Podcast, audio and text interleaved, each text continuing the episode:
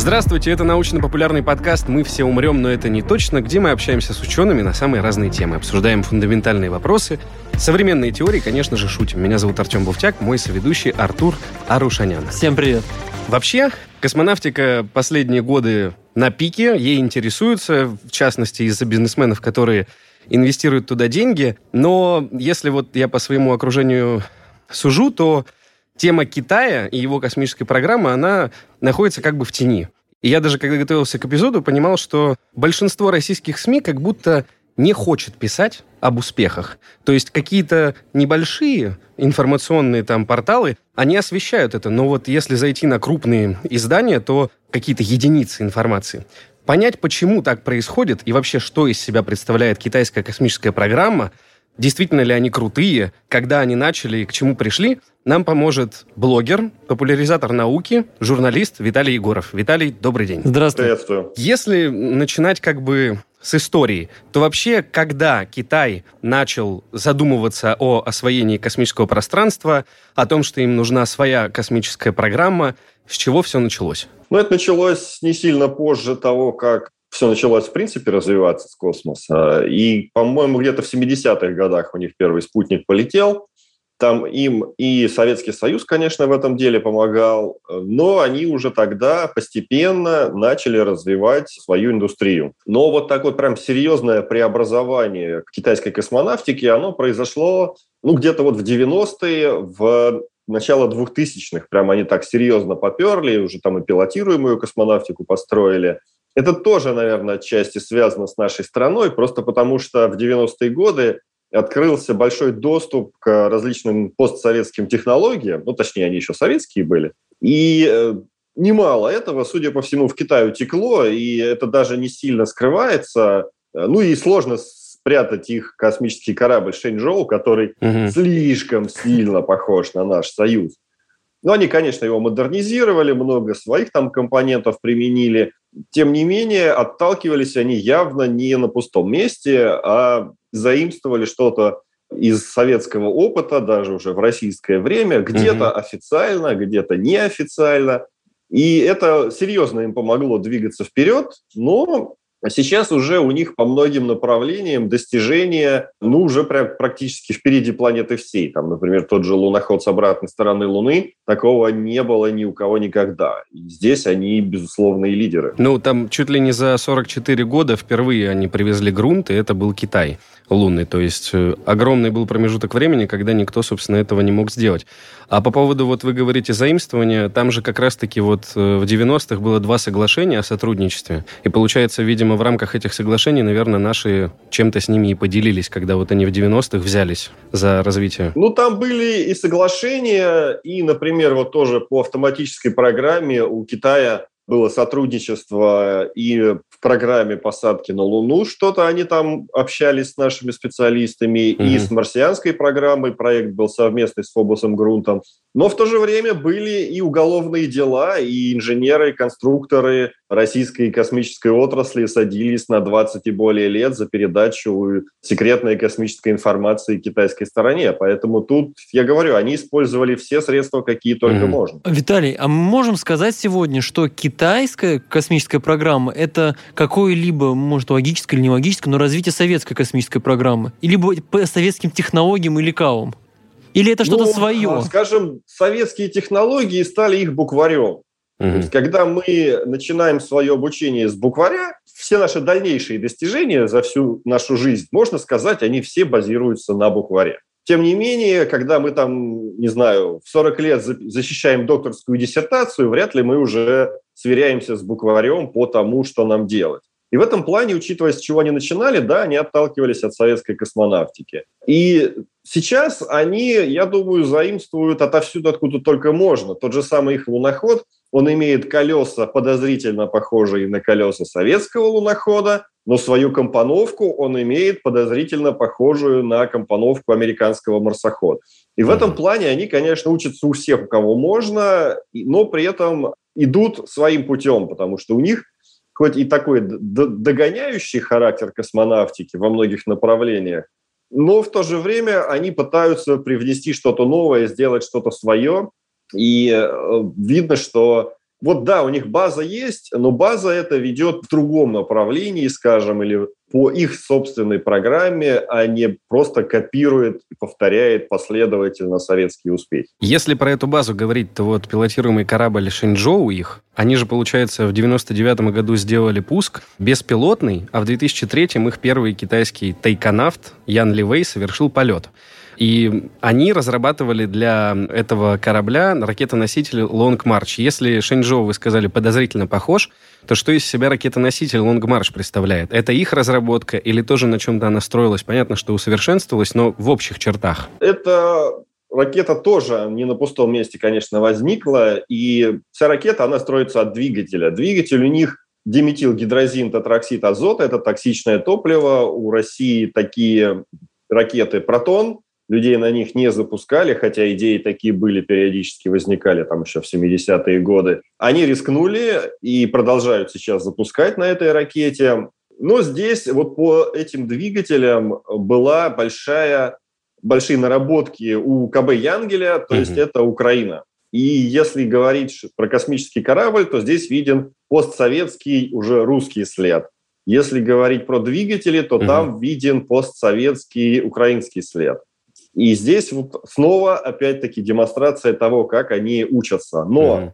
сейчас они уже прошли это поколение. Они продолжают использовать эти ракеты. Вот вы сказали, Лонг Марч, Великий Поход. Их на самом деле десяток уже, наверное. Да-да-да. Или, да, по крайней мере, там их куча подразделений. И вот да. те, которые 1, 2, 3, угу. они еще вот на токсичном виде топлива. Четвертый не помню, а вот 5, 6, 7 и там в перспективе 9 они собираются угу. делать, он уже на новом поколении двигателей. Это двигатели кислород-керосиновые или водородные.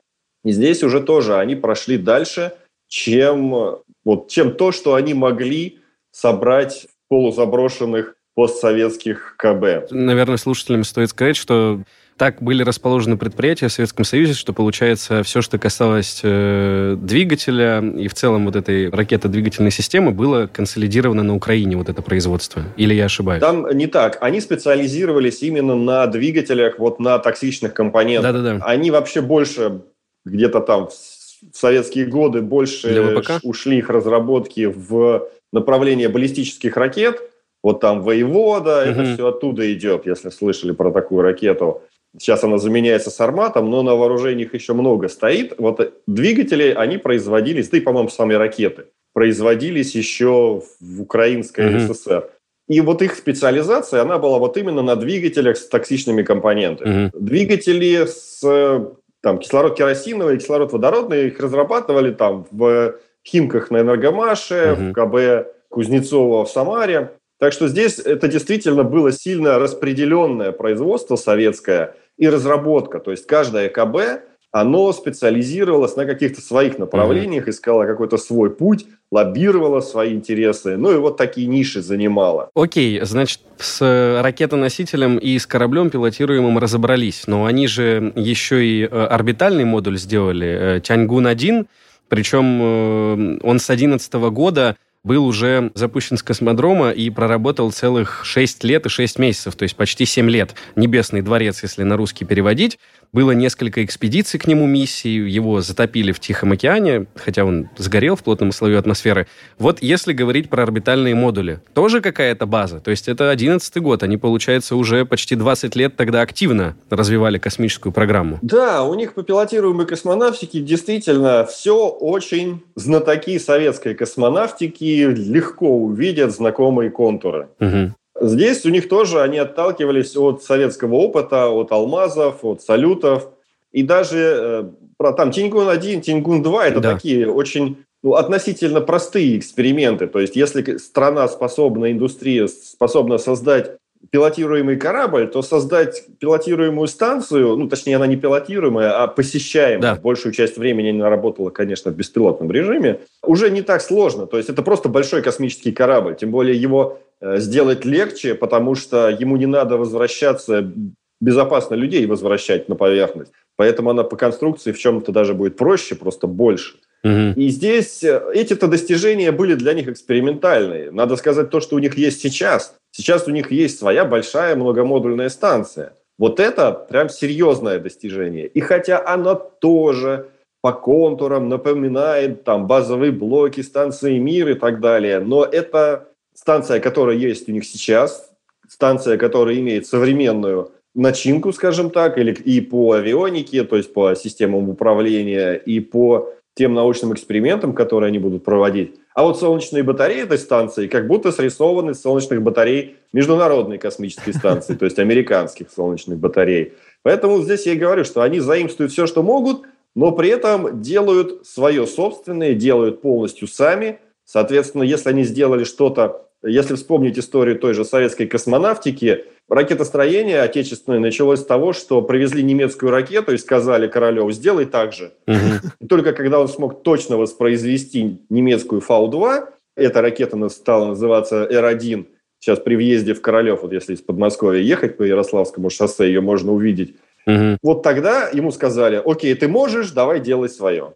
Здесь э, примерно то же самое. Они хорошо учатся, копируют где могут, но продолжают уже сами, имея необходимый для этого опыт. Про нее давайте тогда и поговорим. В 2021 году, в апреле, они вывели, получается, на околоземную орбиту станцию Тяньхэ, а в этом году, в июле, модуль Вэньтянь успешно состыковался с основным модулем этой Тяньхэ. Там три спальных места, получается, и вот в этом модуле, который в этом году вывели, и основной орбитальный модуль Тяньхэ тоже. То есть сейчас у них 6 человек может находиться на орбите на этой станции. Они успешно состыковали модули, их два, и в этом году они хотят еще третий вывести.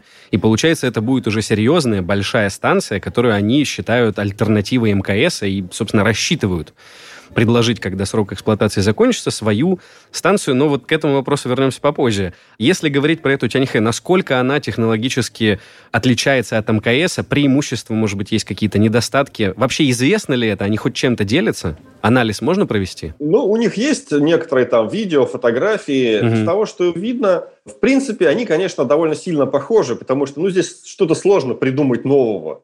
И единственное, что отличает МКС от э, их станции, если внутри смотреть, угу. то, что внутри она у них почти пустая.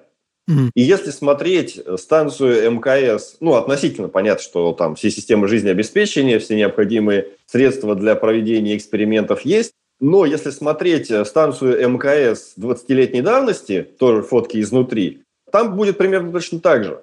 То есть такая станция – это как новая лаборатория. Она пока не загружена работой, пока вот в нее не притащили там микроскопов, всяких там колб и э, всего прочего, компьютеров тех же самых, она выглядит как, как говорят, квартира, подготовленная к евроремонту, лаборатория, подготовленная к науке. И чтобы она действительно заработала, вот МКС, например, она, если посмотреть по количеству научных публикаций, связанных с МКС – то видно, что каждый год следующий она приносит больше науки, больше научных данных, чем предыдущий. То есть чем больше она наполняется, тем больше э, организуется экспериментов на борту станции, тем она приносит больше пользы, и тем она, естественно, наполнена внутри. Угу. Если смотреть, что сейчас на МКС творится, там, конечно, все забито, все, что только можно. Везде там мониторы, приборы, провода и куча всего остального. У китайцев этого пока нет. Им в этом плане нужно много работать, причем они даже на уровне Организации Объединенных Наций заявляли свою готовность брать чужие эксперименты других стран. Вот это важный момент. Говорить, что вот, ребята, давайте тоже сотрудничать, давайте вместе экспериментировать и присылайте заявки. То есть у них та же самая проблема, что и на МКС, и там и на российском, и на американских сегментах, это именно э, загрузить работой всю инфраструктуру, чтобы она приносила больше не просто там политической пользы, смотрите, какие мы крутые, у нас своя станция летает, а именно научной пользы. И в этом им еще нужно двигаться. Но при этом они э, точно так же учли весь опыт ну или не весь, но большую часть опыта Международной космической станции, они разработали уже специальные модули, такие внутренние, и, наверное, у них и снаружи что-то такое есть, то есть стандартные. Когда изначально создавалась станция, это делали, но не сразу, чтобы все разработчики имели единый стандарт, единый габарит, там условно, если ты хочешь там какой-нибудь провести эксперимент, он должен вмещаться вот в такой объем, mm-hmm ему там будет вот такое электропитание, вот такой канал связи, там, может быть, будет подведение там, вакуума или там, азота, или, в общем, каких дополнительных возможностей. И исходя из этого, любой разработчик эксперимента может посмотреть, ага, значит, мне нужно вот это, для этого мне нужно сделать вот это. И какое-то время он будет заниматься этим изготовлением. Причем его эксперимент можно поставить, провести его, завершить, вытащить, поставить другой от другого заказчика. Это Мод, как, модульность. Как, как с кубсатами. Они же разработали один стандарт, и теперь каждый может, собственно, да. наполнить спутник. Да, и то же самое по внешней части этой станции. Точно так же можно ставить на стандартные посадочные места, угу. если там нужно провести какой-нибудь эксперимент в вакууме или в условиях космического пространства. И в этом плане китайскую станцию, вот можно сказать, назвать такой модернизированный, э, что ли, МКС. Или МКС, или, ну, не М, но в данном случае китайской станции, которая не повторяет детских ошибок с исправленными детскими ошибками. МКС. У них сейчас самая главная задача вот именно наполнить все это работой, наполнить экспериментами и снаружи, и изнутри. А правда, что им запретили работать на МКС, потому что законы США, собственно, агентство НАСА подчиняется им, они вот э, не хотят делиться данными с Пекином, и вообще насколько это повлияло на создание... То есть, если бы ограничений не было, они все равно бы запустили свою орбитальную станцию? Или это было таким бустом для того, чтобы, окей, вы нас не пускаете, мы свое сейчас сделаем? Я думаю, да, они бы постарались сделать какой-нибудь свой модуль на МКС, угу. и поначалу, там, в 2000-е годы, это было бы верным решением. Но э, тогда своя бы станция у них полетела позже. То есть в данном случае действительно то, что их не пустили на МКС, ну, наверное, лет на 10 ускорило момент появления у них своей собственной. Угу. А почему американцы? Да, они не хотят... Здесь даже не то, что научными данными, а именно технологиями. Потому что научные результаты, они-то публикуются в открытой научной прессе, и все могут их читать. А вот технологиями и опытом разработки космических станций, конечно, Америка делиться не хотела. Поэтому ну, у них вообще очень много ограничений не только в космонавтике, связанных с, технологическим mm сотрудничеством с Китаем, и с запретами по обменам данных. Э, и здесь э, никакого отличия с космосом или с военкой или с какой-нибудь там медициной Нету. Э, у них нет. Они, угу. в принципе, ничего китайцам давать не хотят. Ну, видимо, учитывают вот этот самый постсоветский опыт и э, желание Китая у всех учиться. Есть же даже термин «форкнуть», когда китайцы какие-то предприятия, размещенные на территории своей страны, западные, просто заходили в офис, говорили, это теперь наше, раз вы вводите санкции, и забирали технологию. Это вот они называют это «форкнуть».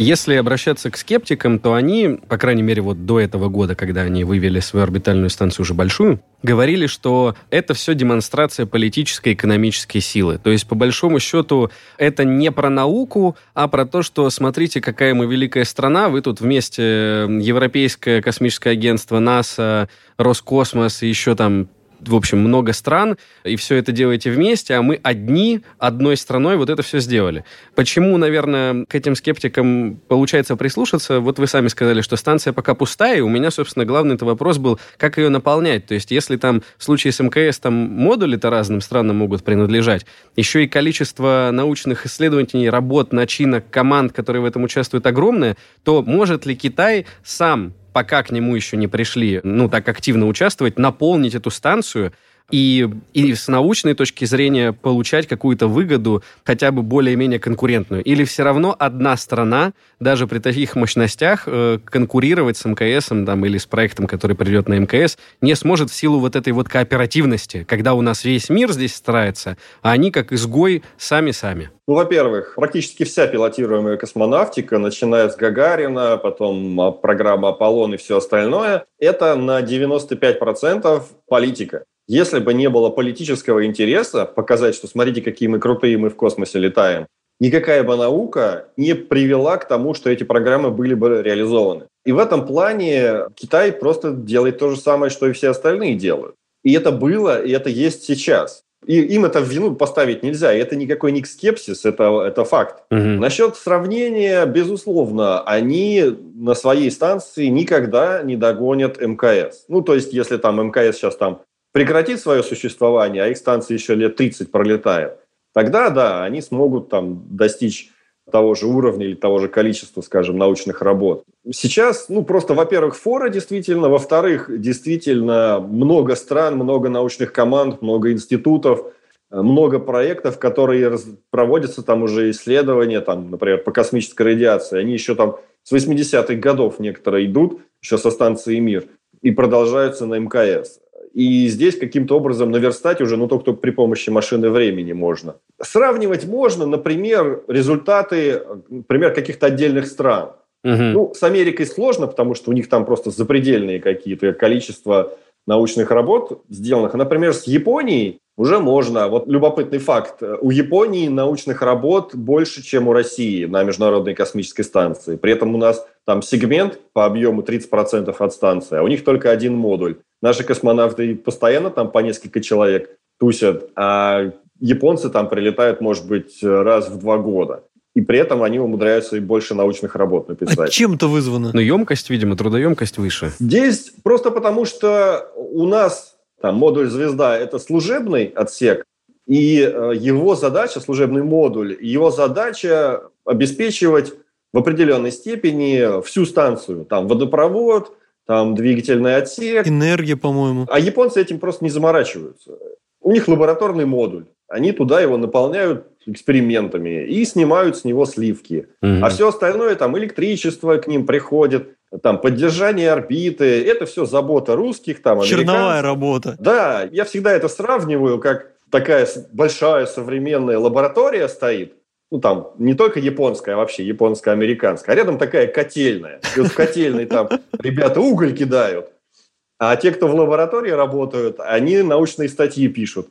И потом ребятам из котельной спрашивают, а что у вас научных публикаций так мало? Вы же вместе работаете. Ну, это, конечно, такое очень утрировано, но реально у нас э, на российском сегменте очень большое количество времени уходит на техническое обслуживание. Mm-hmm. У американцев и у всех остальных, конечно, тоже что-то ломается, конечно, тоже им периодически лампочки надо менять, и там бывают и более сложные проблемы. Тем не менее, они э, находят больше возможностей, больше времени на проведение своих экспериментов, и вот если сравнивать именно по результатам, по публикациям, которые выходят, то Россия там очень серьезно отстает, там даже не то, что от Японии, по-моему, даже от Италии. Но это, правда, у меня данные по 2015 году. На сегодняшний момент мы еще не, там, не смотрели по уже там в прогрессе, но я сомневаюсь, что там сильно баланс изменился. Может быть, тогда коморочку на китайской орбитальной станции под лабораторию отвести? Вот пусть они кочегарят, как вы выразились, а мы а наши работы... повторим опыт Японии, да, и там себе сделаем кусочек с тайконавтами, летать раз в два года эксперименты проводить. Там с этим есть проблема. Наши корабли до их станции не долетят. Опа. У нее более экваториальное наклонение орбиты, и с Байконура просто наши ракеты не вытянут. Так, а на их ракетах летать с их миссией? Перекрестные полеты, они на МКС, если договоримся. А, а мы на их ракетах. не договоримся на МКС, потому что их американцы да. не пустят. Нам с их миссией, с тайконавтами лететь туда можно? А, лететь, запустить нашего космонавта на их корабле, это в принципе можно. Технически, я думаю, китайцы от этого не откажутся, но политика все э, упирается Здесь в нее. Это будет не круто с политической точки зрения, когда наши космонавты летят на их кораблях. Надо, чтобы наши летали на наших кораблях. Так вы только что сами сказали, почему они не могут. Потому что расположение космодрома просто не подходит а тут... для того, чтобы... В чем здесь? А логике не вот подчиняется. В том, в том-то и дело, что цель-то всех этих экспериментов не наука должна быть. Ну, точнее, э, понятно, что это должна быть наука, но с точки зрения тех, кто выделяет деньги на все эти программы космические, а это политики. Космонавтам mm-hmm. распоряжаться деньгами не дают.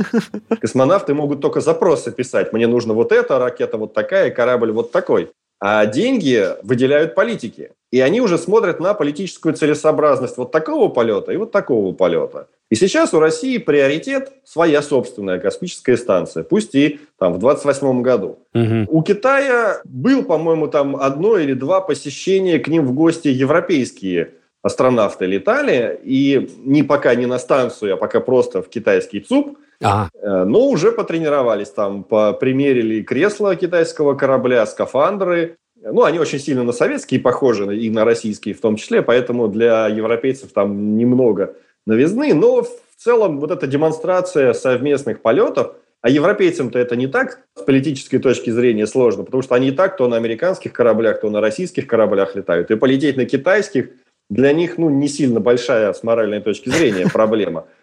Не так, как русским. И здесь вполне вероятно, что первыми не китайцами на китайскую станцию полетят именно европейцы. Угу. Хотя сейчас у них больше всего работы идет с американцами, поэтому тут тоже пока не все однозначно. Виталий, такой вопрос. Мы сейчас в современном мире, да, соцсети, глобализация и так далее, мы очень много видим американских частных компаний, да, Rocket Lab, SpaceX и так далее. А на китайском рынке, вот мы в целом про государственную космонавтику китайскую мало что знаем, а про частную, там есть на что посмотреть? Там есть много китайских частных компаний, и я года три, наверное, назад был в Беларуси, там была космическая конференция, и там выступал представитель Китая.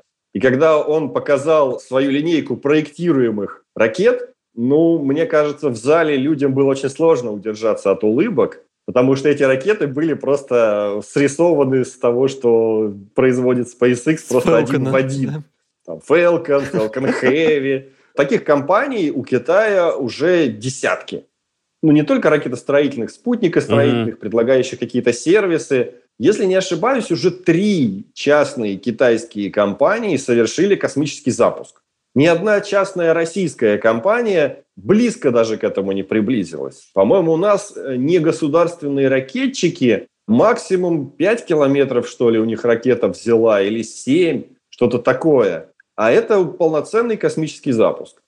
Но ну, нужно вот... понимать, что все-таки э, китайская экономика не совсем такая, как та же там американская, и частные компании там не совсем такие частные, как американские. Mm. Американские компании тоже сильно с государством связаны, но они несколько иначе. Американские компании, они от государства зависят по госконтрактам, то есть они выступают подрядчиками, обслуживая какие-то государственные интересы. А китайские, они основываются на базе китайских институтов, или выпускников этих институтов, они очень плотно связаны по части обмена технологиями. То есть это не, не просто так китайский частник вышел в чистое поле и стал там строить ракету. Хотя есть и такие в том числе. Ну, просто как появилась частная космонавтика? В 16 году партия сказала, нам нужна частная космонавтика.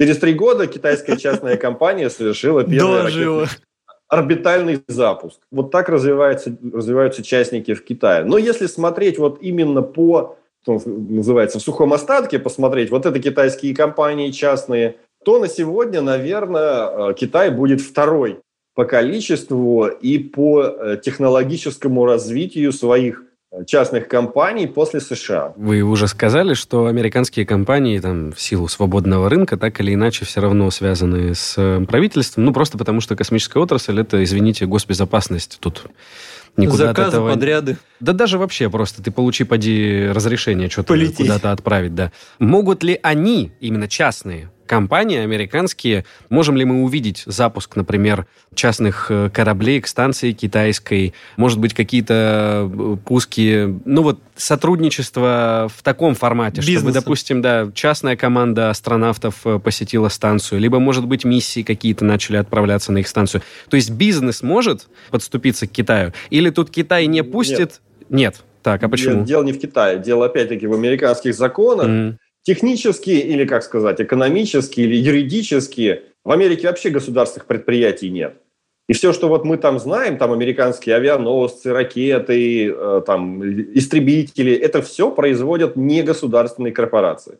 При этом они плотно связаны с, с государством, полностью сидят на госконтрактах, и э, все законы, которые распространяются на государственные ну, все законы, которые выпускает государство просто, они распространяются на всех. Если угу. государство говорит не стыковаться там, с китайцами, не взаимодействовать с китайцами, никакой частник этим, конечно, заниматься не будет. Американский, по крайней мере. Или даже не американский, но тот, который хотел бы получать контракты от э, американского государства. А это обычно жирные контракты там, по той же самой спутниковой съемке, по телекоммуникации, ни европейцы, ни там, японцы не будут сотрудничать с Китаем, просто потому, чтобы не потерять контракты или возможность получения контрактов из США. То есть и с капитализацией здесь, очень тяжело будет у Китая, внешней капитализацией. Да, у них, конечно, все их частники пока ориентированы на внутренний рынок. И, mm-hmm. в принципе, их деятельность и государственная, и частная, и коммерческая, но государственная, такие тоже варианты возможны, она ориентирована прежде всего на внутренний рынок, на государственный в том числе, на государственные заказы, ну и на рынок, э, на те направления, которым вот влияние на американского рынка не так существенно. Там Африка, Азия, ага. и э, они туда идут, но пока их успехи довольно скромные. Там, если а вот я иногда там читаю лекции про космическую экономику, говорю, вот смотрите, все, что вы видите, забудьте про Китай. Хотя в космонавтике он второй, космической экономике его практически нет вообще, потому что американские санкции его отрезали от, от всего этого, и это еще лет 20 назад произошло. Поэтому э, частники у них пока занимаются исключительно внутри, но при этом, мне кажется, Китай рассматривает их как один из вариантов вот обхода каких-то санкций, которые накладываются на китайское государство. Но пока, мне кажется, они не сильно в этом преуспели, и реально у них было бы больше перспектив, если бы они как-то все-таки на государственном уровне с американцами начали дружить. Это вот как у этого, у Энди Вейра в романе «Марсианин», где там китайцы в конце концов спасли американского а. астронавта, американскую программу. Вот это движение, э, мне кажется, Вейер, он как раз и хотел подтолкнуть страны вот таким художественным образом к более благоприятному сотрудничеству, но пока незаметно такого движения. Кстати, в книге интересно, в книге про ракету «Протон» забыли. Да, то есть она бы решила да, уже да, все проблемы. Про, про русских забыли. Да, проблема была бы решена. Я это считаю, это было таким художественным допущением, точно так же, как буря на Марсе. Э, на Марсе не бывает таких бурь, чтобы ракету завалить. Но если бы не придумать вот эту бурю, тогда бы весь сюжет не сложился. И точно так же, если не отменить русских в этой книге, то сюжет бы тоже не сложился, потому что вот этой драмы с тем, что он голодает, его нечем помочь, ее бы просто не было бы. Купили там у, у Роскосмоса протон, допульнули ему там угу. несколько тонн тушенки, продержался. И картошка как раз. Поскольку у нас сейчас такое художественное отвлечение случилось, китайцы не говорят тайконавты. Тайконавты – этот термин придуман западным журналистом китайского происхождения. Это просто он там собрал пару слов. Китайцы говорят э, хантянь юань. Это, по-моему, небесный человек неба, небесный человек человек. небесной лодки, что-то. Э, так что само название, это как у нас космонавты – у американцев астронавты, у китайцев хантянь юань. Понятно. То есть, получается, это журналист придумал, что вот этот тайкун космос и наута греческая, мореплаватель, и вот, получается, небесный путешественник, это вообще да. не их история. Это и на да, них навязали журналисты. Термин. Это не само название, да. Я просто, прежде чем уже мы пойдем в перспективы, планы и фантастику, хочу финализировать просто картину, правильно ли я понял. То есть получается, что в понимании вообще космической там специфики, расстановки сил, экономических каких-то взаимоотношений, перспектив и развития, мы не можем отойти от политики, мы просто берем как задано то, что политика здесь ключевую роль играет. И получается, что при нынешнем э, расположении сил Китаю, если люди хотят пойти и отдать им деньги, они находятся в Америке, они не пойдут, потому что не могут в силу законов. Другие страны не пойдут, потому что им тоже могут пожурить пальцем и сказать то, что вы вообще-то у нас тут можете и контракты получать, или просто пользуетесь там сотрудничеством, поэтому тоже не ходите. Вот эту часть мы как бы берем за дано. Есть вторая часть. Какие игроки у нас на политической арене остаются которые могут показать дулю Западу и сказать то, что, мол, а мы и так с вами не работаем, и на деньги ваши не рассчитываем. Россия, вы сказали, здесь политическая воля, что мы сами, поэтому мы не будем из вредности, условно, и показать, что мы все еще стронг сами будем, несмотря на научные выгоды, там, может быть, даже финансовую какую-то выгоду. Не столько вредность, это политический интерес показать, что действительно мы сами можем, и есть экономический интерес, у нас крупная индустрия, ее надо загружать работой. Поэтому, конечно, выгоднее там, государственные деньги отдать в государственную индустрию, на заводы Роскосмоса, угу. чем нести их э, в Китай. Ну, не выводить капитал. Тогда кто еще остается-то? Индия, наверное, нет. Что может Китай, у кого он может получить финансовую поддержку или научную, если Россия, значит, дует щеки «мы великие», блок западный, который с Америкой «нам нельзя, мы бы хотели, но, увы, деньги – это деньги». Где найти союзника Китаю? Ну, здесь нужно разделять коммерческое взаимодействие и научное. Научное, в принципе, те же самые европейцы, они уже работают с китайцами. Угу. Там европейские приборы исследовательские стоят на китайских лунных модулях, и здесь э, никто им ничего не говорит. исследуйте, пожалуйста, свою Вселенную сколько угодно. Если говорить про коммерческое mm-hmm. взаимодействие, вот тут уже, да, тут уже Америка никому не журит. У них просто прописано вот здесь вот. Если вы хотите с нами работать, вы не работаете вот с этими, вот с этими и с этими. Россия сейчас там тоже в этом списке. Да, да, да, кстати. И все остальные, они просто выбирают. Либо мы получаем жирные контракты из России, либо жирные контракты из Америки. Просто и сравнивают жирность тех и других.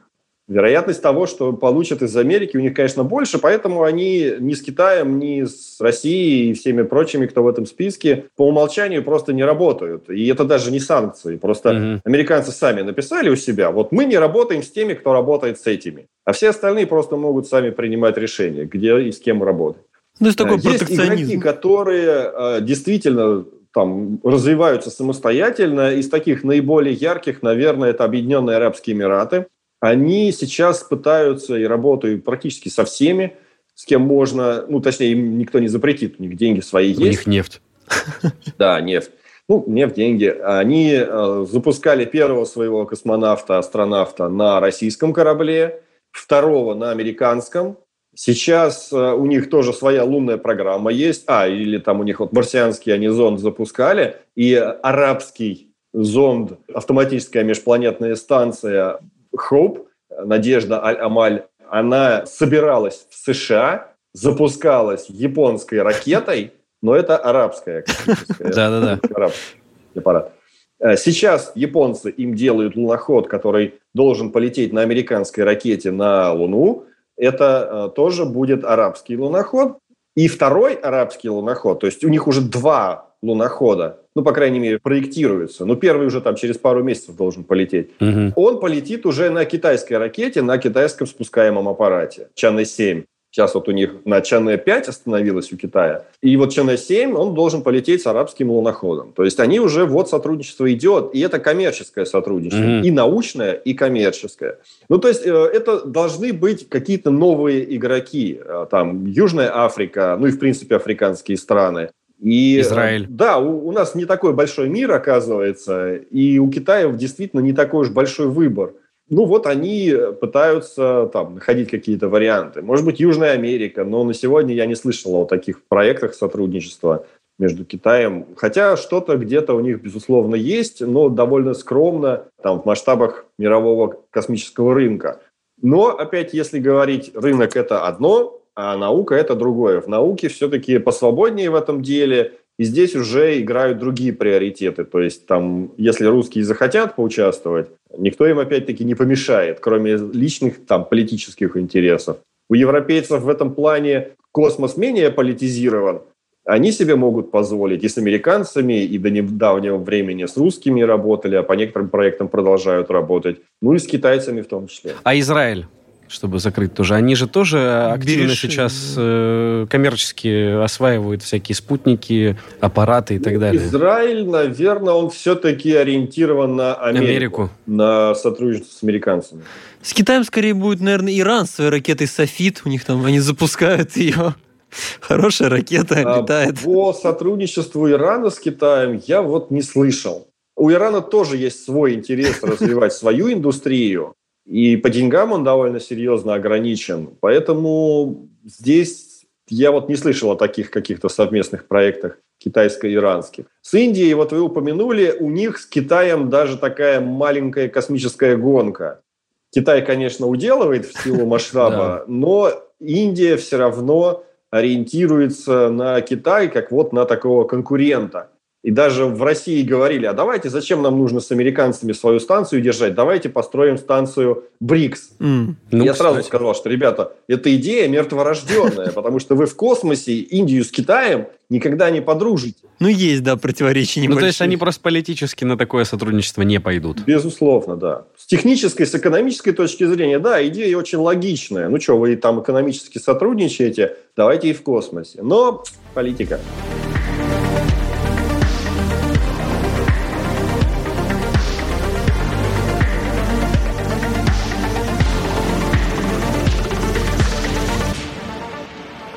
Вот такой вопрос, Виталий. Сейчас в рамках программы, да, в том числе НАСА Артемис, американцы хотят создать и с партнерами окололунную орбитальную станцию. Правильно я понимаю, да, Getaway? То есть, чтобы да. было присутствие постоянное человека на орбите Луны. Не, не постоянное, временное. Ну, временное, да. То есть будут экспедициями. Вопрос. Mm-hmm. Китай что-то подобное хочет, или он пока ограничивает и сфокусировался на пилотируемой программе вокруг Земли, и пока на Луну не лезет? Если говорить про пилотируемую программу, то они пока, да, на околоземной орбите. Но на Луну они смотрят и необходимые технологии постепенно, последовательно разрабатывают. И при этом у них очень масштабная, в 21 веке самая масштабная из всех стран, лунная автоматическая программа. Они доставили два лунохода, одно грунтозаборное устройство, вывели два спутника вокруг на орбиту Луны, там даже еще два студенческих было маленьких. Один спутник у них ретранслятор находится за Луной, луноход с обратной стороны. Ну, никто такого не достигал со времен Советского Союза. И сейчас они прорабатывают свой ответ Западу, так называемая Международная научная лунная станция, МНЛС. По-моему, уже больше года назад Китай с Роскосмосом подписал соглашение о том, что эта станция будет строиться совместно. И другие страны тоже Китай готов принимать в этот проект. Но нужно понимать разницу. Если, например, и вот Международная космическая станция, и окололунная космическая станция, там сотрудничество предполагается в каком виде? Что вот мы спроектировали станцию, ты там делаешь шлюз, ты делаешь двигательный отсек, ты там лабораторный модуль, Канада там манипулятор снаружи станции будет делать. И потом все вместе собрались, и получилась международная станция. У Китая там немного иначе, ну или наоборот, примерно так же, но на поверхности. Предполагается, что разные страны высадят автоматические космические станции, то есть беспилотные, э, в одну точку, ну или где-то там на одном каком-то пятачке Луны, и в дальнейшем между этими э, высаженными станциями будет какая-то коммуникация, там, по передаче данных, по передаче энергии, по проведению каких-то экспериментов. У России был отдельно похожий проект, назывался «Лунный полигон». В НПО Лавочкина его разрабатывали. И проект Китая – это такое развитие этой мысли, уж не знаю, вместе они к этому там у Лавочкина списали или сами до этого дошли. И здесь действительно участвовать может каждый. Просто высади рядом еще свою какой-нибудь автоматический аппарат, и все, ты в команде. При этом, если вот сотрудничество по МКС или там по вот этой лунной станции, инициированной американцами, она предполагает очень плотное взаимодействие на Земле. То есть, например, МКС, она управляется двумя ЦУПами. Один в Хьюстоне, второй в Москве. И там все люди постоянно на контакте. Космонавты ездят в Америку тренироваться, к нам ездят американские астронавты тренироваться. То есть здесь что-то спрятать друг от друга практически невозможно. Угу. И, соответственно, обмен опытом идет полный. И это выгодно и той, и другой всем сторонам, потому что все получают какие-то новые знания за счет другого. И это выгодно, в этом суть сотрудничества. У Китая получается так, что никто не знает, как ты делал свою станцию, ты доставляешь ее в готовом виде. И даже если они там запустят какого-нибудь китайского робота Федора посмотреть, из чего она там сделана, они все равно смогут посмотреть только снаружи. Mm-hmm. То есть обмена технологиями и обмена опытом практически не происходит. И это выгодно, например, тому же Роскосмосу, потому что он, может быть, не захочет какими-то технологиями делиться, но при этом эта форма сотрудничества совсем не такая, как была вот там по Международной космической станции. Сейчас у нас идет активная романтизация полетов на Марс. Да, это и художественные фильмы, и литература, и так далее.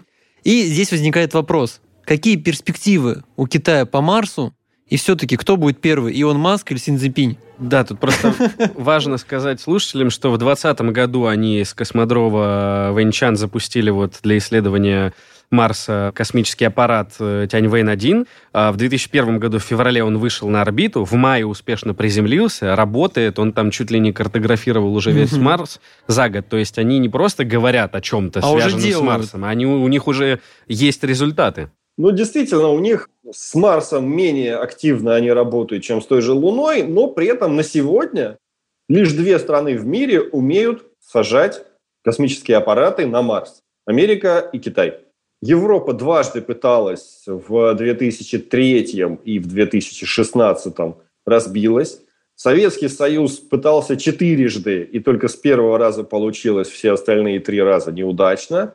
А в этом плане у Китая с первого раза все успешно, и вот уже не один год и орбитальный модуль работает, mm-hmm. и на поверхности марсоход ползает. Так что здесь они тоже показали свой э, высокий уровень. Но при этом пилотируемых каких-то проектов у них э, в ближайшей перспективе не наблюдается. Да, да, да. То есть они там смотрят на 30, 30 плюс год э, по части пилотируемого полета на Луну. Вот я сказал, что там вот автоматическая база предполагается, но в перспективе рассматривается вероятность, что туда и люди полетят китайцы и, может быть, кто-то еще вместе с ним, кто договорится и найдет свой политический мотив в этом проекте. Но тут любопытно, кстати, по поводу развития китайской космонавтики. Судьба ракеты «Великий поход-9», «Long March 9», она изначально создавалась по классической схеме сверхтяжелой ракеты. Центральный блок большой, ну вот там как ракета СЛС, например, американская, боковые ускорители. В общем, э, все классическая схема, и вот там, например, сверхтяжелую ракету, которую Роскосмос несколько лет назад предлагал, она тоже строилась по такой же концепции.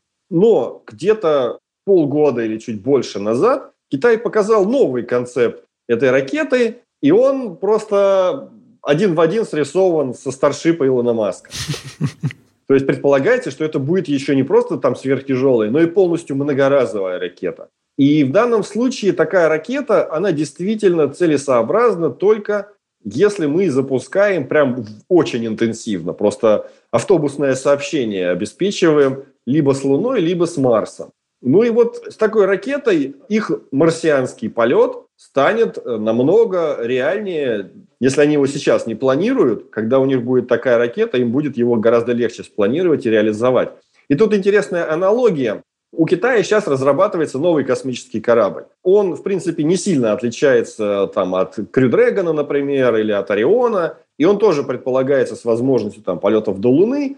И изначально он был очень сильно похож на российский проект «Федерация», а потом его «Орел» назвали. Орел, да, да. И один из разработчиков этой федерации, когда Китай провел бросковые испытания макета спускаемого аппарата этого своего корабля, один из разработчиков Федерации у себя в Фейсбуке написал «Спасибо Китаю за то, что провел бросковые испытания, значит, э, модуля космического корабля Федерация». Сейчас Китай уже, по-моему, два года назад провел испытание прототипа этого корабля. Испытание прототипа Федерации Роскосмос планирует в 2023 году.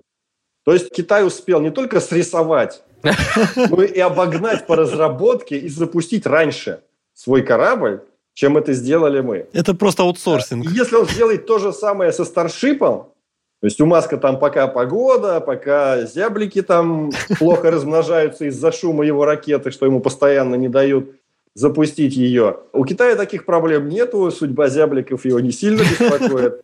И он сможет реально запустить свой старшип быстрее масковского. Ну, наверное, вряд ли, потому что все-таки у Маска уже там какое-то железо есть, а у Китая пока только концепты. Но в целом, если они будут столь же динамично двигаться, то гонка марсианская между Маском и китайцами, ну, скажем, такое очень оптимистичное, угу. но все-таки не противоречащее законам физики будущее. Они же к 30-му году, вот вы сказали, что у них пока нету в планах четко там пилотируемой истории.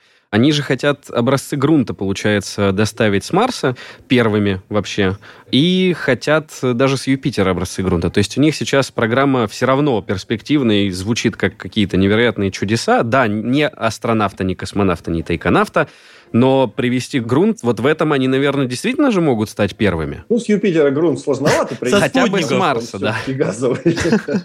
Э, но со спутника Юпитера, со спутников, да. не так уж и сложно это сделать, действительно. И, наверное, даже проще, чем с Марса. А почему? Потому что у Марса атмосфера, сила притяжения побольше, чем у спутников Юпитера. Поэтому действительно это очень сложная задача. И действительно Китай, наверное, сможет сделать это быстрее США, хотя у США тоже такая программа есть, в силу того, что у США слишком переусложненная эта программа. Они не хотят просто взять грунт и привезти с Марса, потому что грунт с Марса на Землю и так падает.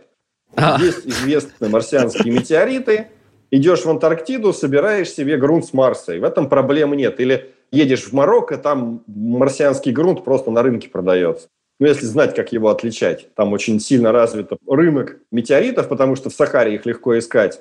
И часть этих метеоритов незначительная, но все-таки заметная, это камни с Марса. И просто привести очередной камень с Марса, это с научной точки зрения как раз не очень круто, а с политической круто. Поэтому Китай действительно может сделать относительно простой, ну, если в сравнении с американской программой, простой аппарат по доставке грунта, действительно прилететь на Марс, схватить первый попавшийся камень, погрузить в ракету и отправить обратно. Это действительно, э, ну, относительно просто э, решить. Это будет, конечно, сложнее всего, что раньше до Марса запускали, но все-таки у американцев в этом плане у них гораздо сложнее. У них марсоход, который едет по Марсу, собирает отдельные образцы грунта, упаковывает их в трубки такие металлические и бросает на пол, на поверхность Марса, и уезжает дальше. Потом, через несколько лет, туда должен прилететь еще один марсоход, проехать по его маршруту, подобрать все эти банки запечатанные, потом приехать к отдельно стоящей ракете, которую тоже нужно еще прислать туда, загрузить туда эти банки, ракета должна стартовать на орбиту, там ее должен подобрать еще один аппарат, и только тогда он довезет всю эту коллекцию до Земли. То есть все это реализовать, это действительно очень высокий риск отказа, очень большое финансирование, очень большая длительность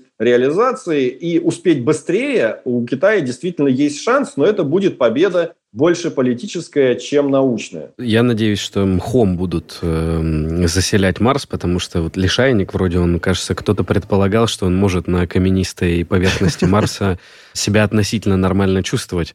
Было бы здорово. Ну и закончить, собственно, на перспективах. У Китая вот помимо четвертой лунной фазы со станцией, что они хотят там хотя бы временное присутствие обеспечить астронавтам-космонавтам, даже не знаю, как будем говорить космонавтам, они хотят э, с астероидами работать, брать э, околоземных астероидов образцы. Они хотят, ну вот про добычу э, грунта с Марса и возвращение мы поговорили, и про Юпитер, высадиться на Луну, многоразовые ракетоносители, о чем, Виталий, вы как раз-таки рассказали. Если они поймут, наверное, что будет вот это обеспечение огромного количества спроса, чтобы это хоть как-то экономически... Обосновано. Ну, было. хотя бы да, потому что здесь не будет полетов, это будет супер дорого.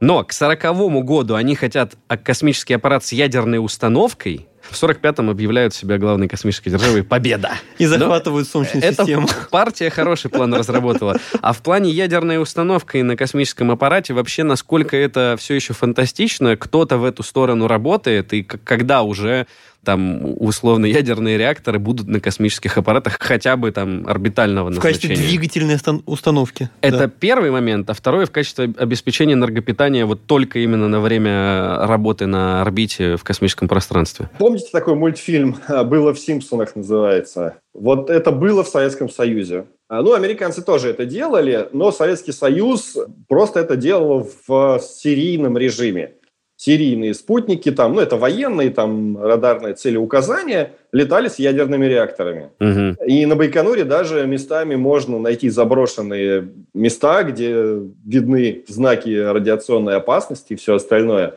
Один из этих реакторов просыпался на Канаду, например, и канадцы тоже хорошо историю эту помнят.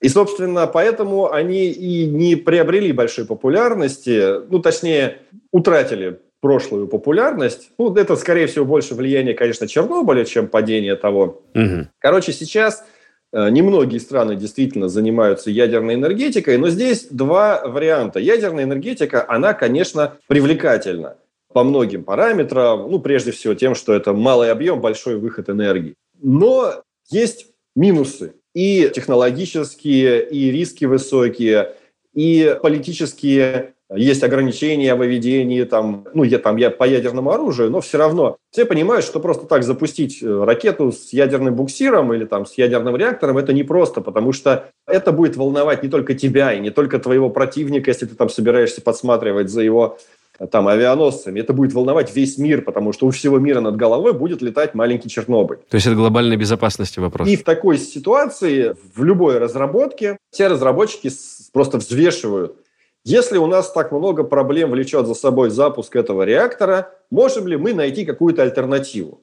Альтернатива – это либо большие солнечные батареи, либо там какие-то иные солнечные концентраторы, которые повышают эффективность солнечных батарей. Если нам нужна двигательная установка, можем ли мы ее заменить большой метановой, пусть двигательной установкой? И вот э, сейчас есть таких два условно конкурирующих проекта. Это э, вот этот российский транспортно-энергетический модуль с ядерной энергодвигательной установкой. И есть э, Starship. И то, и другое удобно для полета на Марс. Угу. Но Starship, он не ядерный. Это просто большая бочка с э, метаном и кислородом. И это менее эффективно, чем значительно более маленькая бочка с ксеноном, которая будет там разгоняться электроракетными двигателями, питаемыми от этого ядерного реактора. Но есть но. Вот эта проблема с ядерным реактором, технологическая сложность. И если мы можем найти какую-то замену, вот это вот, да, эта бочка с метаном большая, и это, конечно, проблема. Но вот эта проблема и то, что она там двигатели неэффективные, ну, в сравнении с электроракетными, но она решается заправкой метановой на Марсе. То, что входит в план э, вот Маска и Старшипа. Заправка метановая на Марсе – это тоже сложно. И для нее, наверное, понадобится ядерный реактор. Но это будет ядерный реактор, который не будет летать над головами. Он будет просто стоять на каком-то там Марсе. И это гораздо проще в этом плане. И если будет заправка, то тогда вот эта большая бочка с неэффективными двигателями Старшипа оказывается проще, и у нее меньше минусов вот этих нетехнологических. И э, здесь вот эта конкуренция, что же получится в результате, что на самом деле окажется выгоднее и удобнее в использовании – вот эти большие бочки ракетные или э, более технологически сложные и выглядящие более футуристично вот эти ядерные буксиры, ну, это на самом деле покажет практика. Это как угу. пилотируемые дозвуковые самолеты и сверхзвуковые. Сверхзвуковые, там, Конкорды, Ту-144, они крутые, красивые, быстрые, но не взлетели. Потому что менее скоростные, но более безопасные, более дешевые, пассажирские победили. Угу. Вот здесь может оказаться то же самое, что более красивый проект, более технологически сложный, проиграет более э, простому, дешевому в, в использовании проекту. И здесь, конечно, нужно смотреть. То есть в данном случае у китайцев это примерно то же самое. То есть они себе запланировали, и, может быть, они его и сделают. Но если они до этого сделают свой старшип, то, может быть, ядерный буксир уже и не понадобится. А, ну, но для них это будет именно такая галочка. Показать, что мы крутые и, и в тут. этом направлении. История с дозаправкой на Луне. То есть на Луне же есть реголит. Реголит гипотетически считают, что из него ну, добывать, э, создавать э, космическое топливо в целом реально. Почему не рассмотреть э, ситуацию, когда вы бочку не заполненную этим топливом с Земли отправляете, а вы отправляете ракету, которая просто может довести пустую бочку, но накачать ее на Луне. То есть понятно, что нужен комплекс добычи, переработки. Но, насколько я понимаю, самый такой острый вопрос — это просто количество груза, которое мы можем вывести с Земли в космос, то есть КПД. Соответственно, чем тяжелее, тем ну, стоит слишком дорого огромное количество груза вывозить. Может ли случиться комбинированная история, когда они отложат э, полет на Марс, научатся реголит преобразовывать в э, космическое топливо и будут просто нормально заправлять его на Луне, и вот потом уже все пошел у нас транзит на Марс? Ну, по Луне тут э, вопрос открытый. Реголит сам по себе довольно сложно. Ну, там из него кислород можно выделить. Да, кислород – это две трети топливного бака. Но кислород и хранить сложно, перевозить сложно. Mm-hmm. На Луне, скорее всего, есть вода. И сейчас вот вопрос открытый, и этот вопрос, наверное, будет разрешен в ближайшие там несколько лет, в каком виде она хранится. Если это лед, это хорошо. Если это условный снег, смешанный с реголитом, это немного сложнее, но в принципе тоже. То есть чем легче кажется добывать воду на Луне, тем э, перспективнее будут рассматриваться вот эти варианты с лунной заправкой. Угу. Но если говорить про экономику и про энергетику, то реально проще воду с Луны пускать на низкую околоземную орбиту, чем с Земли на низкую околоземную орбиту. То есть вот 400 километров высоты поднять с Земли, э, ну, там еще нужно разогнать до первой космической, конечно, оказывается энергетически более емко, чем ту же самую воду пульнуть с Луны на околоземную орбиту, на те же самые 400 километров условные.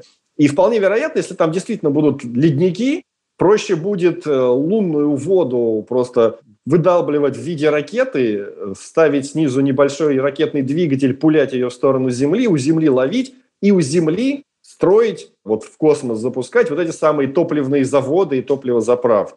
То есть для этого лететь самому кораблю на Луну это менее энергетически эффективно, чем с Луны пулять угу. к нам, к Земле, э, лунную воду и ее уже у Земли перерабатывать в топливо. Но здесь это все вопрос такой, э, в зависимости от того, насколько нам нужно этого топлива. Угу.